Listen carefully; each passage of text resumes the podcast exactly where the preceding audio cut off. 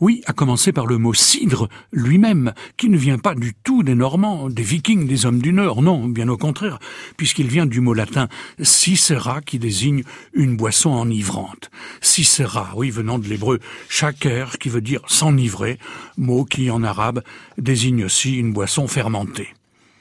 Le mot est devenu cicera, et en Normandie, et ailleurs en France, il va bientôt désigner le vin de pomme.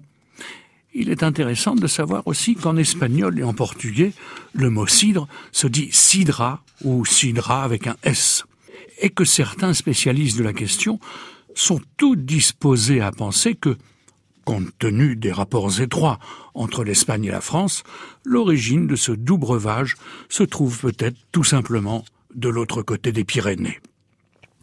L'usage de tirer une boisson des pommes date de l'origine de la soif.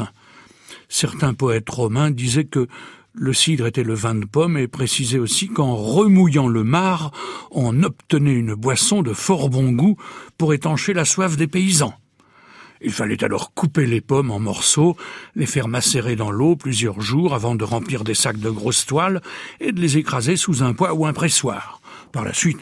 On a travaillé les différents coups de cidre, on a créé la bolée de cidre mousseux ou de cidre pur, la bolée de cidre mitoyen, appelée la bézière, le cidre mitoyen étant un breuvage moitié eau, moitié sucre de pomme, et la bézière un cidre aigre qui était destiné aux pauvres gens qui n'avaient pas trois francs six sous pour avaler autre chose qu'un euh, liquide qui leur détruisait les boyaux.